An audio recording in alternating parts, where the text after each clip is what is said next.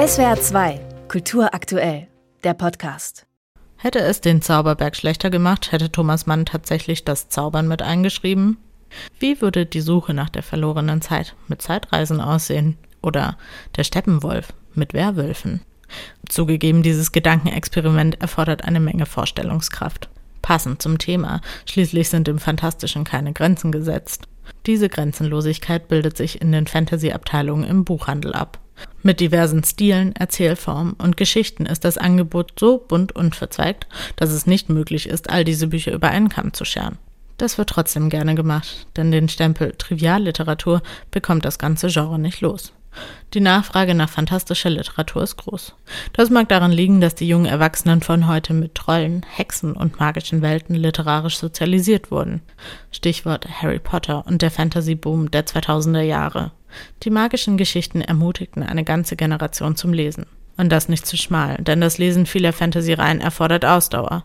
Im Vergleich zu George R. R. Martins Romanreihe Das Lied von Eis und Feuer ist Der Zauberberg ein Pixie-Büchlein. Und das nicht mal nur zur Unterhaltung. Christine Nöstlingers Wir pfeifen auf den Gurkenkönig oder Michael Endes Momo bewiesen schon in den 70er, 80er Jahren, dass Fantasy auch politisch sein kann.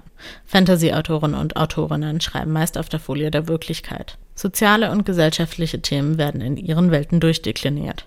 Diskurse unserer Zeit, Feminismus und Critical Race Theory schreibt so zum Beispiel die Autorin Nora K. Jamison in ihren übernatürlichen Welten mit ein.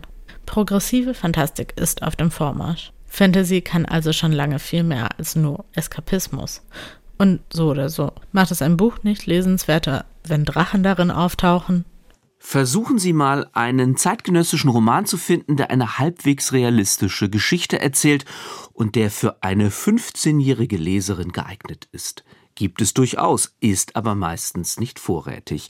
Ich habe es wieder einmal versucht. In meiner Buchhandlung führen die meisten Wege jedenfalls in die Fantasy-Abteilung. Vampire, Elfen, Ungeheuer, blutrünstige Charaktere mit mythischen Zauberkräften – das alles gibt es zuhauf. Doch so groß die Auswahl in diesem Genre ist, die Sprache dieser Publikationen ist auf frappierende Weise ähnlich. Gerne beginnen die Bücher mit so abwechslungsreichen Titeln wie Twisted Flame, wenn Magie erwacht oder Dark Sigils, wie die Dunkelheit erwacht oder King of Battle and Blood oder Netz des Dämons in einer Staccatosprache, die mich erschaudern lässt. Ich zitiere: Schnelle Schritte, keuchende Atemzüge, gedämpfte Stimmen. Zitat Ende. Warum auch werben, wenn einfache Adjektiv-Substantiv-Kombinationen schon ausreichen? Die Urteile der Buchhändlerin dazu lauten grandios oder Suchtfaktor. Was auch deshalb kurios ist, weil die Bücher mit Warnhinweisen versehen sind. Ich zitiere auch das einmal. Liebe Leserinnen, dieses Buch enthält Elemente, die potenziell triggern können.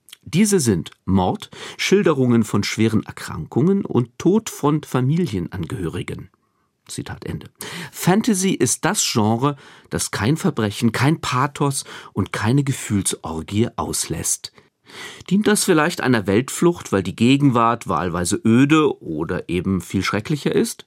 Fest steht, dass Grauen unterhält. Gerade sind auch die Kriegsepen für Erwachsene wieder in Mode gekommen ermüdet von Elementen, die mich anders triggern, als Verlage es für möglich halten, erschöpft von den immer gleichen, nämlich fantasielosen Fantasy-Geschichten, ziehe ich mich nach einer kurzen Recherche wieder in die Literaturecke zurück. Das gibt es doch nicht. Letzten Monat war die noch viel größer. Oh mein Gott, Magie und Dunkelheit herrschen aller Orten. SWR 2 Kultur aktuell. Überall, wo es Podcasts gibt.